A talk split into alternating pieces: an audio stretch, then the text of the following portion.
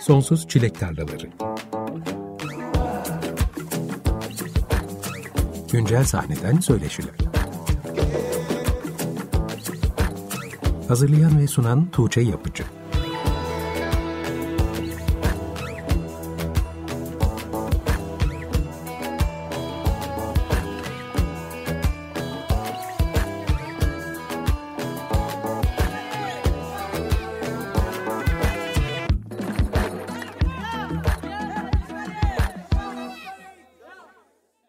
95.0 Açık Radyo'da Sonsuz Çilek Tarlaları programından herkese merhaba. Ben Tuğçe Yapıcı. Programı Ahmet Ali Arslan'ın 28 Ocak'ta henüz iki gün önce yayınlanan Taptaze albümü Yeni Bir Kabuk'tan Çıplaktı Derede adlı parçayla açılış yaptık. Ahmet Ali Arslan Açık Radyo dinleyicilerinin aşina olduğu bir isim. Hem önceden Açık Radyo'da hazırlayıp sunduğu türlü programıyla hem de kendi müziğiyle Açık Radyo'da zaman zaman duyduğunuz bir isim. Ben kendisini özlemiştim. Belki benim gibi başka özleyen dinleyicilerimiz de vardır diye düşünerek yeni albümü çıkar çıkmaz kendisini konuk etmek istedim. Önümüzdeki bir saat boyunca birlikte olacağız. Hoş geldin Ahmet Ali. Hoş bulduk. Sen bir önceki albümünü yayınladıktan birkaç ay sonra pandemi patlak vermişti. O zamandan beri de hiç görüşmedik. O yüzden önce bir arayı kapatalım istiyorum. Nasılsın görüşmeyeli? Albüm hazırlıkları dışında son iki sene nasıl geçti senin için? Fena değil. Valla yani pandeminin ilk senesi yani bütün trajedilere rağmen kendi kişisel hayatımda hoşuma gitti benim.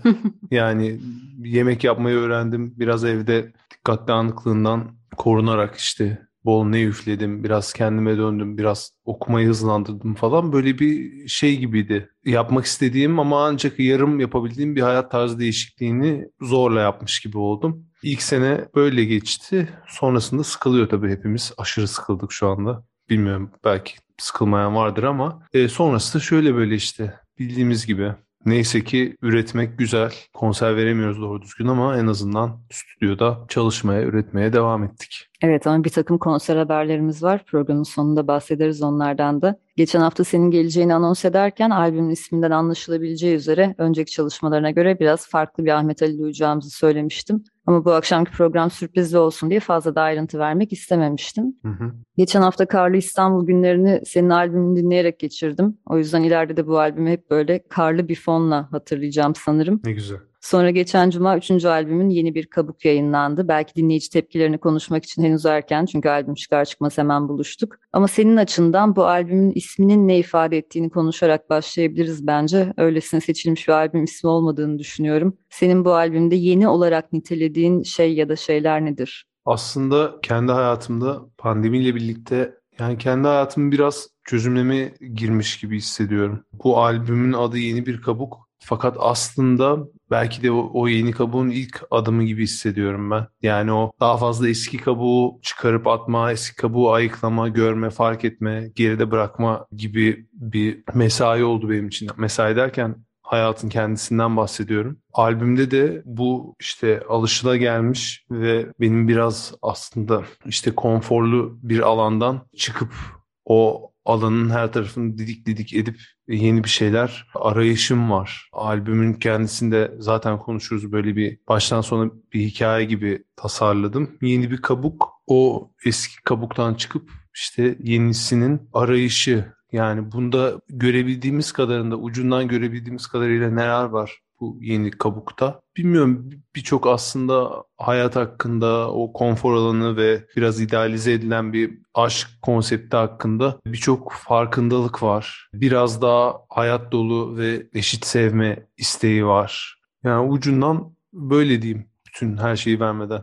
Aslında sen ikinci albümden sonra 2020 içerisinde de bir dizi single yayınladın ve müziğindeki değişimi o parçalarda hissetmeye başlamıştım. Hı hı. Pandemiden önce seni son gördüğümde de aklına yeni bir şeyler yapma fikrinin şekillenmeye başladığını hissetmiştim. Bu kırılma neden yaşandı sence? Biraz böyle şeye girdim. 30 yaşın bence bir kafası var. Var var. Varmış yani.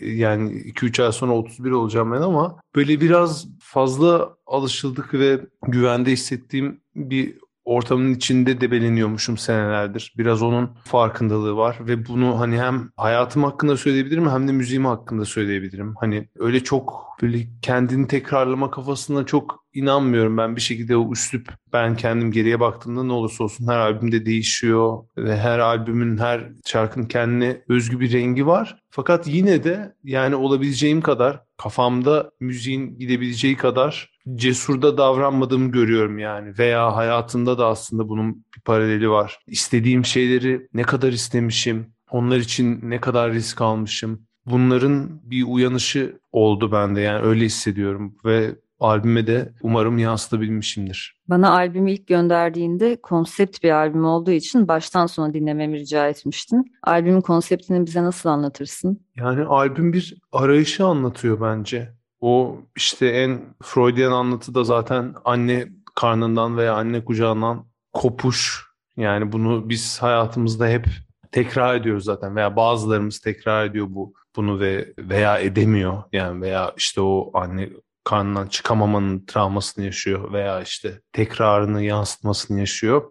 O güvenli alandan çıkıp aslında kaybolmaya izin veriyor bu karakter ilk kez kendini. Bu karakter benim tabii ki de. Ve aslında o kayboluşun hikayesi, tutunacak bir şeyler aramanın hikayesi, o eskiye bakıldığında güven dolu hissedilen konseptlerin işte farkındalığı aslında biraz başka bir yerden bakıyor onlara sonra ve sonunda da tekrar bir insan sıcaklığı ve yeniden sevme umuduyla da bitiyor.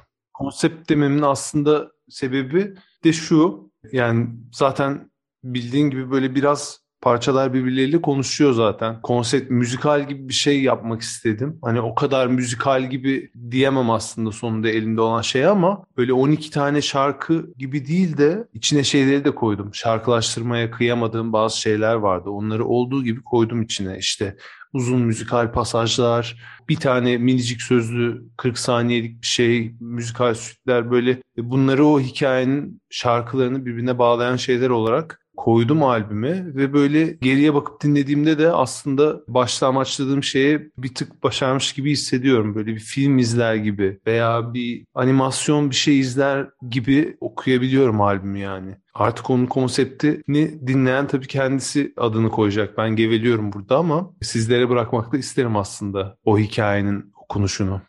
Albümde 12 parça var. Hepsinin söz, müzik ve düzenlemeleri senin imzanı taşıyor. Şarkılar neredeyse bir müzikal kıvamında birbirleriyle konuşuyor. İrili ufaklı pasajlarla birbirine bağlanıyor diye tanımlıyorsun. Yeni bir kabuktaki şarkıların hepsi bir albüm oluşturma amacıyla yola çıkarak yazdığın ve bu şekilde kurguladığın şarkılar mı yoksa farklı dönemlerde ortaya çıkan ama iş bir albüm hazırlama evresine gelince aslında birbirleriyle konuştuklarını fark ettiğin şarkılar mı? E, ikincisine daha yakın. Yani uzun sürede yazılmış şarkılar. Çok zamandır belki mesela 8-9 senelik bir şarkı olabilir. Mutlu sonumuz mesela. Geçen sene yazdığım şeyler var. Bu albümde aslında yani son 8-9 sene yayılmış şarkılar var. Birbirleriyle konuştuklarını, bir hikaye oluşturduklarını böyle bir fikirden sonra fark ettim. Artı biraz da tabii ki orasına burasına eklemeler yaptım. İşte röprizler olsun, veya çıkartmalar yaptım aslında. Bazı parçalar daha şarkılaşmış haldeydi. Onları kısalttım, olduğu gibi hale getirdim ve o o bence bir şarkıdan diğer şarkıya geçerken o geçiş hissini daha güzel oturttu o müzikal dokusunu. Şöyle bir şey yazmıştım bana çok açıklayıcı geldi albüme dair. Senelerdir şarkı formatıyla uğraşıyorum. Müziğin ve şiirin ortaya çıktığı büyülü anları cilalarken renkleri solmasın diye çok kural bozdum. Yine de her zaman hikaye anlatıcılığımın önünde bir engel gördüm şarkılaştırma ihtiyacını. Bu albümde ilk kez rahat bırakıp 3-4 dakikalık birçok hikaye değil 38 dakikalık bir masala verdim kendimi. Belki en yalnız karanlık senelerimden skeçler, şarkılar toparlayıp birbirine ördüm. Bu bence çok özet bir şekilde albümün yapım sürecini ve senin şarkı üretim sürecini anlatıyor. Evet anlattığımdan daha güzel yazmış. Şu anda anlattığımdan. Yazarak ifade etmek daha kolay bence de. Bu benim aslında albümlere dair daha çok ilgimi çeken bir şey. Yani totalde bir hikaye anlatması. Tek başına şarkı benim için çok bir şey ifade etmez oldu son senelerde. Neden bilmiyorum. Yani çok çok güçlü bir şarkı olması lazım. Yani tek bir şarkıyla vurabilmek için. Ama onun da etkisi bilmiyorum belki bir yere kadar. Yani en azından bir sanatçının ne yapmaya çalıştığını anlayabilmek için ben bir albüm hikayesine ihtiyaç duyuyorum artık. Valla ne mutlu sen senin dinleyici ve ben de açıkçası öyle hissediyorum. Biraz yani bu son dönemde çok müzik dinleyemiyorum zaten. Biraz o müzik dinleme kanalım bazen kapanıyor. Ama kesinlikle bir albüm baştan sona dinlediğimde ya ancak şarkı yazarı veya neyse işte o insan kendini söyleyecek bir şeyleri olan bir sanatçı olarak görüyorsa şarkı çok kısa oluyor gerçekten. Bence de katılıyorum. Yani böyle bir parçası olabilirmiş ancak bir insanın durduğu yerin veya hayat görüşünün veya anlatmak istediği hikayenin gibi geliyor. Evet, oradan da bir şey anlamak çok zor geliyor bana artık. Bilmiyorum belki ben zorlanıyorumdur ama. Ya tabii dünyanın en tersinde bir yerden konuşuyoruz Evet. şu anda. Bütün dünya şarkıyı geç işte artık şarkı iki dakikalık şarkılar, bir buçuk dakikalık şarkılar bunlar konuşuluyor artık. Veya işte bildiğimiz gibi hepimizin reel arkasında böyle 6-7 saniye işte insanlara bir şekilde aşırı iyi hissettiren şeyler. Hani dünya oraya gidiyor yani biz kesinlikle onun böyle arkada bıraktığı bir kafayı konuşuyoruz ama neyse konuşuyoruz buradayız işte. Çok ayrı bir matematiği var evet Reel'ların, TikTok'ların. Yani aslında artık iyi bir şarkı yapmaya da değil, iyi bir 15 saniyelik bir part yaratmaya çalışıyor müzisyenler, prodüktörler. Evet. Böyle ilginç bir noktaya geldi. Şimdi albümden Kırık parçasını dinleyeceğiz. Bu aslında senin 2020'de yayınladığın single'lardan biriydi ama albüme girerken biraz yumuşamış, biraz değişmiş düzenlemesi. Neden böyle oldu? Ya böyle bir versiyonunu da yapmak istedim. Aynı zamanda albümün genel dokusuna daha güzel oturdu gibime geldi. Ve bu gerçekten bu hikayenin bir kırılma noktasıydı. İşte bu şarkıları alıp koyduğumda aralarına şunları şunları şunları yerleştirip bunun bir müzikal yaptığımda bunu bir hikaye yaptığımda o, o şarkının orada sesini duyurması gerektiğini düşündüm. Ve o yüzden tekrar bir versiyonumuz var. Bu 2020'de yayınladığın single'lardan Kırık ve özellikle Mor parçaları bana bir sonraki gelecek albümün çok daha sert rock'n'roll bir albüm olacağını düşündürmüştü. Ama öyle olmadı. Evet olmadı. Yani o arada bir kabarıyor o damarım. Ee, yani bu albümde de işte un ufak aslında o o şeyin bir patlaması yine. Evet bilmem ki yani bunu sanki şu ana kadar yaptığım her şeyin dibine kadar gitme hissiyatı oldu daha fazla aslında. O zaman şimdi Ahmet Ali Arslan'dan Kırık parçasını dinleyelim. Hemen ardından kendisiyle söyleşimize kaldığımız yerden devam edeceğiz. 95.0 Açık Radyo'da Sonsuz Çilek Tarlaları programı devam ediyor. Ahmet Ali Arslan'dan Kırık adlı parçasını dinledik. Geçen cuma yayınlanan yeni bir Kabuk albümünde yer alan parçalardan biriydi. Şimdi Ahmet Ali albümünde emeği geçen ekipten de biraz bahsedelim istiyorum. Hı hı. Çünkü tanıdığımız isimlerden de oluşan geniş bir künye var. Kimleri görüyoruz bu albümde? Öncelikle zaten benim kemik ekibim var. Ozan Saruhan Kopuz'da, Ozan Kısaparmak bas gitarda, Rana Ulu'da, davul ve bendirde. Zaten sahne ekibim bu. Bir şarkıda Berkecan Özcan davul çaldı. Ali Can İpek var, klavye çaldı. O da yakın arkadaşım, ortağım. Konuk diyebileceğimiz de Elif Can Feza Gündüz klasik kemençe çaldı. Dilan Balkay trompet çaldı birer şarkıya. Emre Malikler mixledi. Ahmet Gökhan Coşkun masteringini yaptı. Kapak fotoğraflarını Zeynep Özkancı çekti. Görsel kimliği ve böyle Lara Lakay oturttu. Şahane bir kadro var. Bence de çok seviyorum kendilerini. Albümde vokaller, gitarlar, ukulele, curalar ve buzuki sana ait. Evet bir de bu arada Nilpek ile bir düetim var. Onu söylemeyi unuttum. Evet, programın sonunda o parçayı da dinleyeceğiz birazdan ondan da bahsederiz. Albümün kayıtlarına grupla birlikte bir stüdyo kaydıyla başlayıp Kandıra'da inziva bir ev stüdyosunda yalnız tamamlamışsın. Kayıtlara grupla başladıktan sonra neden böyle gelişti işler? Yani birkaç daha şarkı gibi olan şarkıları grup sound'uyla yapmak istedim. Ve o noktada böyle işin mühendis kısmına kalkışmak istemedim yani orada. Çünkü benim başka yapmam gereken şeyler oluyor eninde sonunda. Birazını öyle aldıktan sonra albümün hepsini ben yalnız başıma bitirmek istedim, kaydetmek istedim. Yani albümün aslında %60'ı 70'i böyle işte İzmit'te bir inziva evinde kaydedildi. Bilmiyorum niye öyle yapmak istedim. Yani yine bir yandan o konforlu alanın dışına çıkmak fikrinden çıktı. Çünkü yani ben benim zaten bir stüdyom var. İşte aslında orada da yapabilirdim, evimde de yapabilirdim.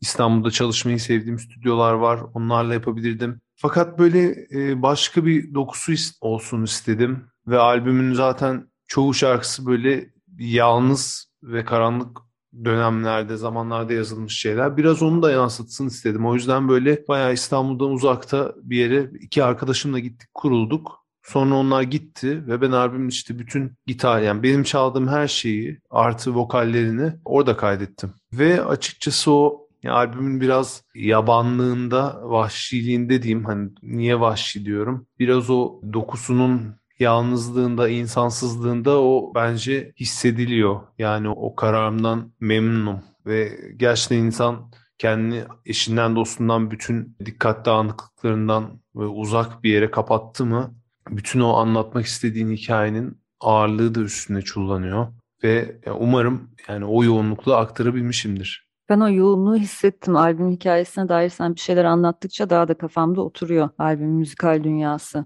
Bazen bir şeyleri bitirmek için de insan yalnızlığa ihtiyaç duyabiliyor. Yani başlamak için kalabalık içinde olmak iyi gelebiliyor ama finalize etmek için bir kendi kendine kalman gerekebiliyor. Evet.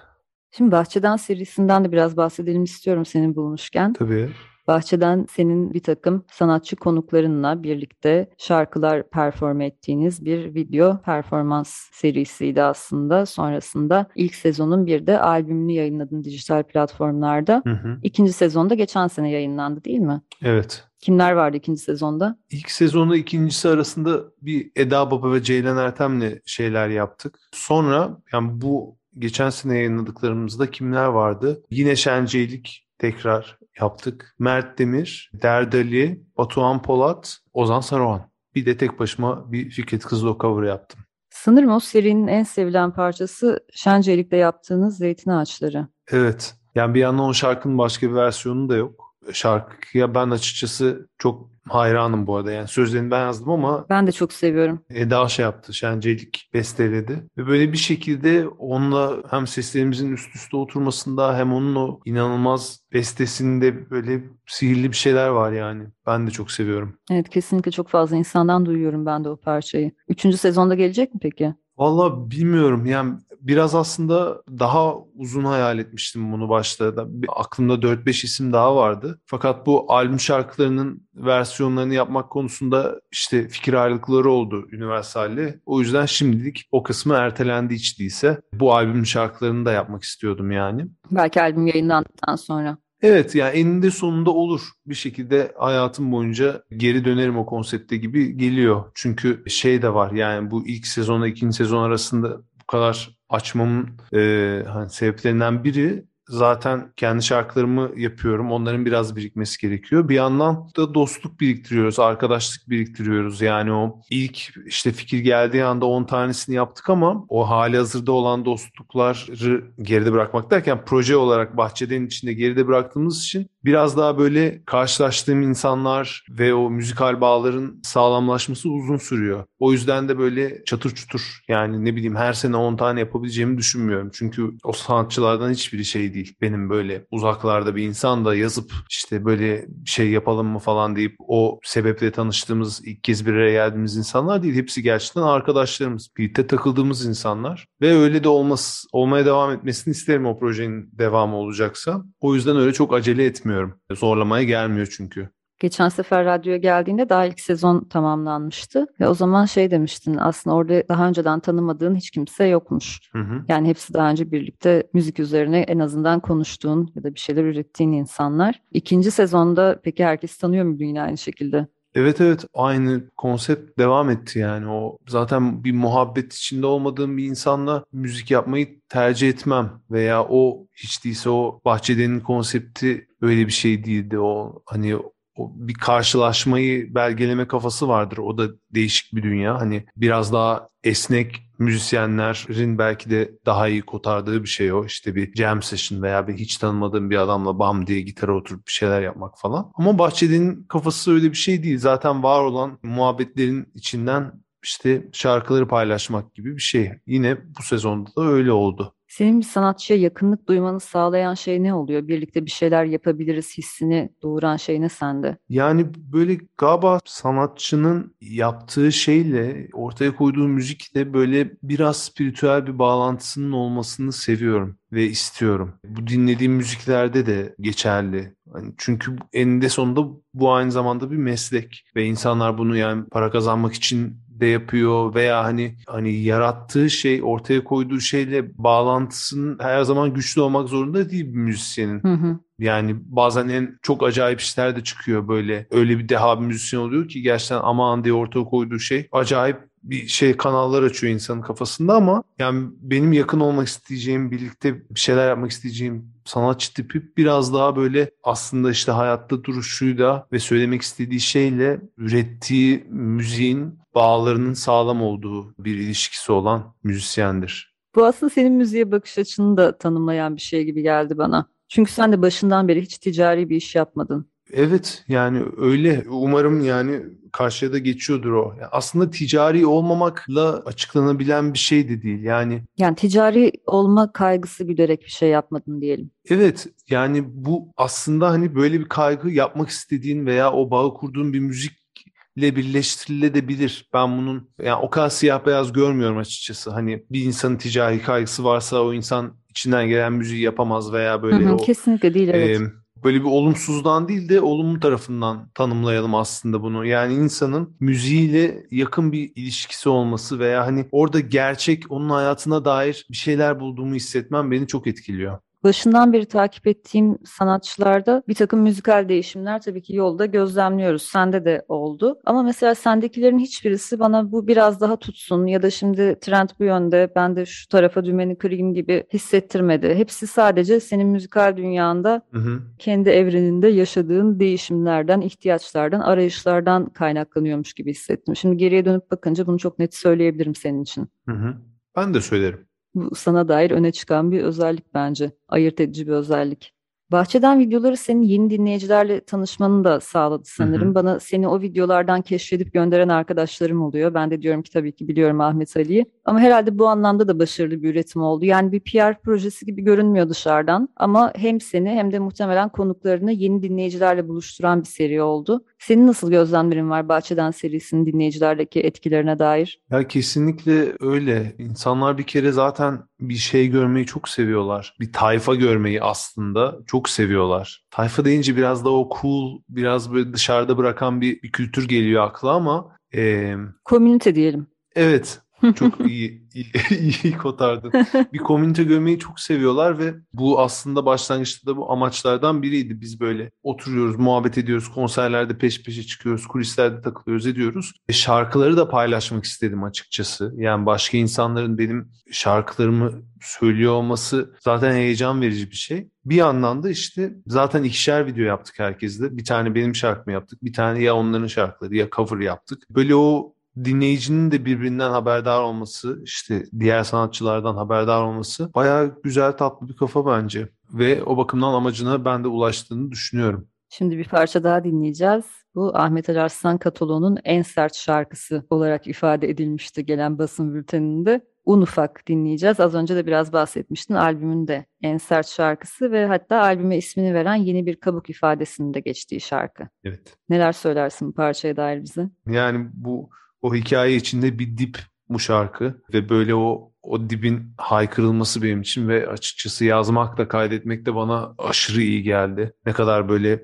karanlık şeylerden bahsediyor olsam da onlardan bahsedebiliyor olmak, onları bağırabiliyor olmak zaten insana inanılmaz bir güç veriyor. Hem geride bırakmak gücü, o karanlıkları hem de ileri gitme gücü. Aslında albümdeki diğer parçalara göre daha sert bir sound var ama bir yandan da tüm parçaları birleştiren bir öğe gibi görüyorum ben Un Ufak albümde. Katılırım bence de. Zaten albümün ortalarında yer alıyor. Oraya kadar bir tırmanış var ve oradan sonra da bir düşüş var gibi geldi bana. Doğrudur efendim. O zaman şimdi Ahmet Ali Arslan'dan Un Ufak dinleyeceğiz. Hemen ardından son dönemde yerli sahnede yayınlanan başka bir kayıt daha var. Taner Öngür'ün Ah Kedi Ağlatma Beni parçası gelecek. İki parça sonra tekrar Ahmet Ali Arslan'la birlikte burada olacağız. Açık Radyo'da Sonsuz Çilek Tarlaları programındasınız. İki parça birbiri ardına dinledik. İlk önce Ahmet Ali Arslan'dan Un Ufak dinledik. Hemen ardından da Taner Öngür'ün Ah Kedi Ağlatma Beni adlı 14 Ocak'ta yayınlanan yeni parçası geldi. Taner Öngür demiş ki baktım ki herkes tekli yayınlıyor ben neden yapmayayım dedim. Bu şarkının dijital platformlarda görebileceğiniz görselinde ise Taner Öngür'ün 5-6 yaşlarındaki bir fotoğrafı var. Yanında da kireç kuyusuna düşüp öldüğünde çok üzüldüğü kedisi var. Şimdi Ahmet Ali Arslan'la sohbetimize devam ediyoruz. Geçen sefer seni Açık Radyo'da ağırladığımızda türlü programın devam ediyordu. Sonrasında bitti sanırım değil mi? Hı hı. Ne kadar oldu biteli? Pandemiden ya yarım sene, bir sene önce falan bitirdik. Herhalde 3 sene oldu yani. Neden böyle bir karar verdiniz? Biraz böyle o aslında yani o bir tarz müziği şey yapıyorduk. Çerçevesi biraz belli. Yani aslında çok geniş olsa da yani bu coğrafyanın coğrafi müziklerini yapıyorduk. Hani halk müziği, klasik Türk müziği, işte çeşitli halkların müzikleri, füzyonları falan. Biraz böyle benim üniversiteden döndükten sonra burada zaten içinde olmayı çok istediğim bir alandı ve çok keşfettiğim bir alandı. Biraz müzikal keşiflerimiz o yöne olmamaya başladı artık. Ve o her hafta sen en iyi yani sen de bilirsin zaten o her hafta bir müzik keşfetme, müzik hazırlama şeyi bir süre sonra eğer özellikle doğal olarak o müziğin içinde bir şeyler keşfetmiyorsan zorlaşıyor. O yüzden böyle hani işimizi iyi yaptığımız yerde kalsın ve bırakalım. Zaten işte tekrar ne zaman istersek başka bir şeyle veya aynı programla başlarız diye bıraktık, ara verdik. Yani özellikle standardı düşürmemek gibi bir kaygım varsa gerçekten zor oluyor her haftaya iyi bir içerik hazırlayabilmek. Öyle bir zorluğu var radyonun. Aynen öyle. Radyo senin için Amerika'da başlayan ve buraya geldikten sonra da Açık Radyo'da devam ettirdiğin uzun süreli bir yolculuktu. Şimdilerde radyoyla aran nasıl? Hala iyi bir dinleyici misin? Bu ara dediğim gibi bu ara çok müzik dinlemiyorum. Biraz böyle o, o kanallar bende uzun vadeli açılıyor, kapanıyor. Böyle çok şey keşfettiğim bir iki seneden sonra işte 6 ay bir sene hiç müzik dinlemiyorum, dinleyemiyorum. Biraz öyle bir dönemdeyim açıkçası. Bu benim bu aralar çoğu sanatçıdan hatta sadece sanatçılardan değil sıradan dinleyici arkadaşlarımdan da çok duyduğum bir şey. Müzik dinleyemiyorum. Çok da fazla bir keşfetme isteğim kalmadı.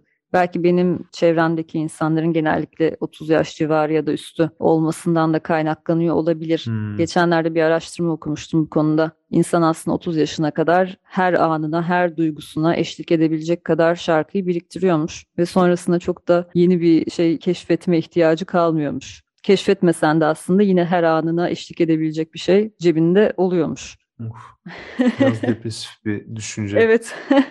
Yani şeyi hayal etmek isterim. Hani 30 yaş e, bu çünkü bunu söyleyince şeyi de kastediyorsun. Yani 30 yaşına kadar yaşayabileceğin her duygu durumunu yaşamış oluyorsun. 30'dan sonra hani e, gibi. Bunun, hani, bunda bir yandan bunu yandan ima ettiğin için asıl aslında depresif olan kısmı o yani. Umarım hepimiz yepyeni ve taptazecik ruh hallerinde tadıp geçmişe baktığımızda ona eşlik edecek bir müzik bulmadığımızı keşfedeceğimiz anlarla dolarız 30'umuzdan sonra da. Pitchfork'ta okuduğum bir makaleydi ve sonunda da çürütüyordu. Yani aslında insan sürekli yeni duygular hissediyor, yeni deneyimler yaşıyor. O yüzden yeni müzik keşfetmeyi de bırakmamak gerekiyor. Çünkü sizin şu andaki ruh halinize eşlik edebilecek yeni bir müzik bulduğunuzda işte 40 yaşına geldiğinizde de o aslında sizin için bir geçmişten gelen klasikleşmiş bir şey olacak diye. Güzel bayağı aynı yere varmışız. Ama dönemsel olarak böyle bir uzaklaşma olabiliyor yani yeni keşif ihtiyacın zaman zaman sönebiliyor gerçekten. Ama herkeste oluyor anladığım kadarıyla aynı şey. Şeyi izledim e, bu arada Beatles'ın Get Back diye belgeseli çıktı Ben ya. hala izlemedim. İzleyeceğim ama. Uf, acayip yani eğer Beatles seviyorsan Programın ismi ne Ahmet Ali? ya doğru ben saçma, saçma sapan konuşuyorum Beatles seviyorsan diye. Hatta programın ismini söylediğinde konuyu açacaktım da unuttum sonra kafam gitti. Ee, inanılmaz inanılmaz bir şey. O yüzden o, o Let It Be albümüne çok girdim. Ee, onu böyle baştan sona böyle bütün şarkılarıyla falan filan herhalde 10 kez daha dinledim. Çok da baktığım bir tarafı değildi. Hani 3-4 şarkısını bilirdim zaten ama onu sayabilirim böyle müzikal yeniden daldığım bir alan olarak. Biraz böyle doğru zamanı bulup tam tadını çıkarmak için erteliyordum ama şu an çok kıskandım seni. Bu kadar güzel bir deneyim yaşadığın için bu hafta hemen izleyeceğim. Söz veriyorum. Ya o kadar şey ki bir yandan hayranlık uyandırıcı bir şey, inanılmaz bir yaratıcılık ve inanılmaz bir müzisyenlik var. Bir yandan böyle hani Kadıköy stüdyosundan çıkışta dağılan herhangi bir cover grubu gibi şımarık ve saçma sapan da davranıyorlar. İşte John Lennon geç geliyor. George Harrison provanın ortasında Beatles'ı terk ediyor. Ringo Starr işte hepsine moral vermeye çalışıyor. Ya hadi dostlarım işte şebeklik yapıyor sürekli falan böyle. Enteresan bayağı. İnanılmaz çalıyorlar bir yandan. İnanılmaz bir gruplar yani hiç. Let It Be de zaten hani sonrasında bu Phil Spector'ın orkestrasyonuyla falan böyle o canlı çalınma hali elinden alınmış bir albüm onun hazırlanma sürecinde o grubun çiğ çiğ çaldıklarını duyunca böyle bir tekrar tekrar bir saygın şeyin artıyor, sevgin artıyor. Benim arttı yani. Bu efsanelerdeki insanca şeyleri görmek, Evet. yer yer sıradanlığı görmek hem şaşırtıyor hem de çok iyi hissettiriyor bana. Öyle bir etkisi oluyor. Yani aslında işte onlar da ne bileyim herhangi bir grup bir noktada. Evet, bu arada yani %80'i falan çalarak eğlenmeleri. Baya böyle saçma sapan şarkılar çalıp taklitler yapıp işte birbirlerine laf atıp böyle kahkahalarla güldükleri hani %80 saat oldu ama baya belgeselin 6 saatinin yarısı falan böyle geçiyor. Çok çok komik ve böyle birlikte çalmaktan çok keyif alan insanlarmış aslında. Çok acayip. Ya böyle ister istemez kutsal bir yere konumlandırabiliyoruz ya kafamızda böyle efsanevi isimleri. Evet. Oradan indirmek çok güzel geliyor. Yani çünkü bu aynı zamanda herhangi bir grubun, herhangi bir sıradan bir müzisyenin, hiç ünlü olmayan bir müzisyenin de bir gün çok büyük işlere imza atabileceğini hissettiren bir şey. O ihtimal herhalde çok güzel geliyor. Şimdi programın başında biraz bahsetmiştik. Sırada konserler var. Onlardan bahsedelim, tarihlerini verelim buradan. Yeni bir kabuk lansman konseri 7 Şubat'ta Zorlu PSM stüdyo sahnesinde olacak. Nasıl bir konser bekliyor bizi? Ee, nasıl bir konser bekliyor? Vallahi güzel bir konser bekliyor. Ee, çok heyecanlıyız. Sahne ekibinde kimler var? Çok heyecanlıyız. Benim klasik ekibim olacak. Ee, Nil gelecek konuk olarak Nil'i birlikte söylemeye.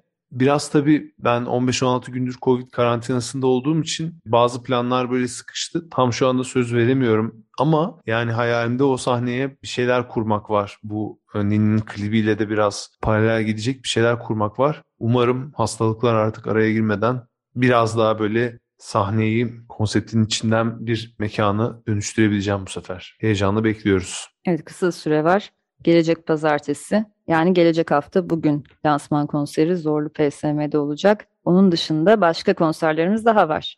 Bu arada 3 tane konser daha var. 11 Şubat'ta ilk kez Antalya'ya geliyorum. 25 Event Hall veya 25 Event Hall nasıl okunuyor bilmiyorum. İlk kez ge- geliyorum Antalya'ya. Sonra 11 Mart'ta Diyarbakır'da, Vezgin Bekir'de, 12 Mart'ta da Malatya'da Hanzade Konağı'nda çalacağım.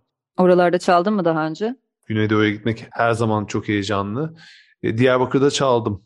İşte Mardin'de ve Antep'te çaldım. E, Diyarbakır'da başka bir mekanda çalmıştım ama bu sefer Bezginbekir'de ilk kez çalıyorum. Malatya'ya hiç gitmedim. O da başka acayip olacak. Hanzade Konağı'nda. Beklerim oradaki dinleyicilerimi.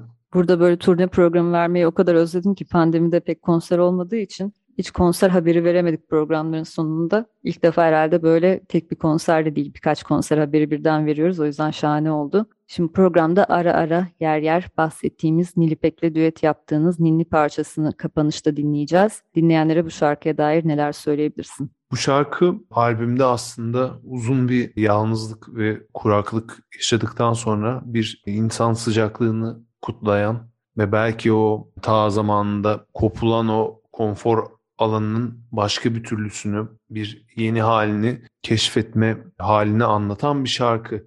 Aslında işte dandin dandin dastana danalar girmiş bostana, kov bostancı danayı, yemesin lahanayı ninnisinin aslında böyle bütün anksiyetelerden kurtarılıp yeniden yazılmış hali. Çocuğa bunu söyler misin ya? Kov bostancı danayı yemesin lahanayı diye. Bana çocukken de çok tuhaf geliyordu. Bu şarkıları yani bu şarkıyı çalışırken biraz baktım ninni olayına. Anadolu ninnileri ve muhtemelen dünyanın her tarafında öyledir. Çoğunlukla aslında böyle annenin anksiyetelerini dindirdiği bir şey. Çocuğuna söylüyor ama zaman zaman işte eniştesine sövüyor, ona sövüyor. İşte tarlada bugün çok kötü çalıştım diyor. Ya da işte benim çocuğum büyüyecek de doktor olacak, mimar olacak işte bana bakacak falan. Böyle hani aslında çocuğu hani hiç değilse sözel olarak çocuğu yatıştırmaya yönelik olan şeyler çok daha az ninniler. Biraz böyle bu Kov Bostancı Danayı ninnisini gerçekten çocuk için söylüyor olsam, çocuk rahatlasın da uyusun diye söylüyor olsam nasıl söylerdim fikriyle çıkmış bir şarkı bir yandan. Çok güzel aslında bir hayal üzerinden şekillenmiş tekrar. Yani yeniden yorumlamışsın Ninni'yi. Evet. Nilipek hangi noktada dahil oldu parçaya? Bir Ninni olacaksa Nilipek'in sesi orada olmalı mı dedin? Yo aslında sadece Ninni ile alakalı değil bu bahsettiğim o yeni bir sıcaklık hissi olsun istedim. Yeni bir karakterin aslında hikayeye girdiği yer bir yandan ve Nil'le hem seslerimizin oturmasını seviyorum hem onun onun böyle eşlikçiliğine hayranım yani. O yüzden hani eşlik de değil aslında bu, bu bir düet. Bayağı böyle duydum onu kafamda ve rica ettim. Neyse ki kırmadı beni ve böyle güzel minnoş bir ninni çıktı. Ozan Saruhan da kopuz çalıyor bir parçada. Ozan Saruhan Kopuz çalıyor. Rana Davul'da, Rana Ulu'da, Ozan Kısaparmak bas gitarda. Ali Cenipek de klavye çalıyor. Şimdi birazdan dinleyeceğiz. Biraz daha heyecan yapalım. Üretimlerini çok başından beri takip ettiğim için 3. albümün çıkar çıkmaz seninle tekrar buluşmak beni çok mutlu etti. Uzun zaman olmuştu. Çok teşekkür ederim. Son olarak eklemek istediğim bir şey var mı? Klibinden azıcık bahsedebilirim. Eş yönetmenleri, biri sevgilim, biri en yakın dostum Lara Lakay ve Ali Cenipek ve ben aslında birlikte yaptık. Böyle o, o Ninni'de bahsettiğim o konfor alanı aslında iki çocuğun belki hayal dünyasında belki gerçekte yaşadığı bir oyuna çevirdik. İnsanın kendisi yapması çok başka bir şeymiş. Ben de yavaş yavaş bu görsel tarafımı güçlendirmeye başlıyorum. Biraz Lara'nın çok etkisi var o bakımdan. O konuda da ayrı bir heyecanımız var. Onu da paylaşmak istedim. Başka da söyleyebileceğim bir şey yok. Umarım vakit ayırıp albümü bir film izlermiş gibi, bilmiyorum filmleri öyle izliyor musunuz ama başından sonuna kadar dinlersiniz. Ben teşekkür ederim davetin için. E, çok keyifliydi yine. Daha nice albümlere, nice röportajlara. Umarım, umarım. Ee, teşekkürler. Ben eminim daha nice albümlerde buluşacağımıza. Sonsuz Çilek Tarlaları'nın bu haftalıkta sonuna geldik. Bu akşam konuğum Yeni Bir Kabuk adlı üçüncü albümünü geçen cuma yayınlayan Ahmet Ali Arslan'dı. Gelecek hafta yine çok taze ve çok sevdiğim bir albümü konuşacağız. 21 Ocak'ta Ölüler Hariç adlı ilk albümünü yayınlayan Kana Kana konuğum olacak. Bugünlerde bu albümü dinlemeye doyamıyorum. Gelecek hafta hem birlikte dinleyeceğiz hem de Övünç Dan'ın solo projesi Kana Kana'yı daha yakından tanıyacağız. Saat henüz uyumak için biraz erken ama kapanışta sizlere bir ninni ile veda edeceğiz. Ahmet Ali Arslan'ın Nilipek'le düet yaptığı Ninni adlı parçası bu akşamki son parçamız olacak. Sonrasında Açık Radyo'da pazartesi akşamı kuşağının tadını çıkarmaya devam edin. Ve gelecek pazartesi aynı saatte görüşünceye kadar hoşçakalın.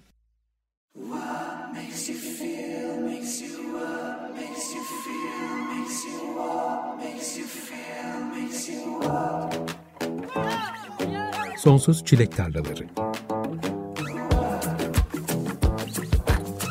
Güncel sahneden söyleşiler. Hazırlayan ve sunan Tuğçe Yapıcı